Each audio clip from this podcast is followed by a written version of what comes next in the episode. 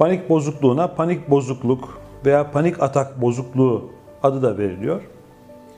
Genelde e, panik ataklarından sonra kişinin bu panik atakların gelmesinden endişe etmesi, bir daha yaşarım korkusuyla hayatını kısıtladığı bir tablo olarak karşımıza çıkar. Yani kişi panik atak yaşarım endişesiyle yalnız kalmaktan, yalnız bir yere gitmekten, evinden dışarı çıkmaktan, uzak yerlere gitmekten, işte hastane veya tıbbi müdahale yapılabilecek e, yerlerin olmadığı bir takım mekanlara gitmekten e, kaçınmaya başlar.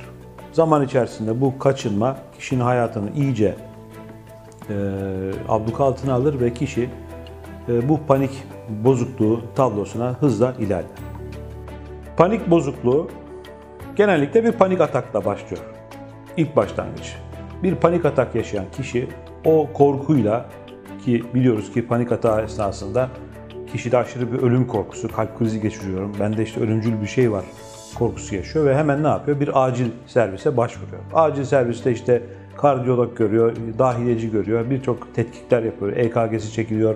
Efendim hatta bazen e, beyin MR'ı e, çekiliyor, birçok tahliller yapılıyor. Bakıyor ki sizde herhangi bir şey yok deniyor ve evine gönderiliyor kişi. Eğer bu atak bu haliyle kalırsa bir sorun olmuyor ama bir daha e, bu ataklar at- söz konusu olursa ve gitgide sıklığı ve şiddeti artarsa işte o zaman panik bozukluğu tablosu gelişmeye başlıyor. Ne oluyor? Kişi ben bir daha panik atak yaşar mıyım? Bir daha panik atak yaşarsam ne yaparım? E, düşüncesi gelişiyor kişide ve gitgide hayatını kısıtlamaya başlıyor. Kendini korumaya almaya başlıyor. Ne yapıyor? Mesela evde yalnız kalmak istemiyor. Bir yere giderken, uzak bir yere giderken yanında mutlaka birisini istiyor. İşte ben bayılır kalırım, e, kimse bana müdahale edemez korkusuyla yanında mutlaka birilerinin olmasını istiyor.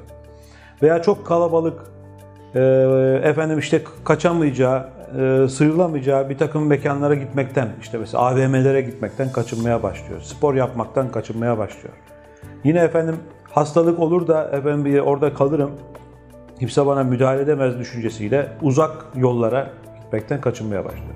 Zaman içerisinde bu kaçınmalar o kadar şiddetli bir hale geliyor ki, yani bu beklenti anksiyetesinin yani panik atak yaşarım korkusu kişiyi o kadar e, etkisi altına almaya başlıyor ki, ileri düzeyde e, hayatı kısıtlanan ve dışarı çıkmak istemeyen, hatta evinden adım atmayacak noktaya kadar kişi gelebiliyor.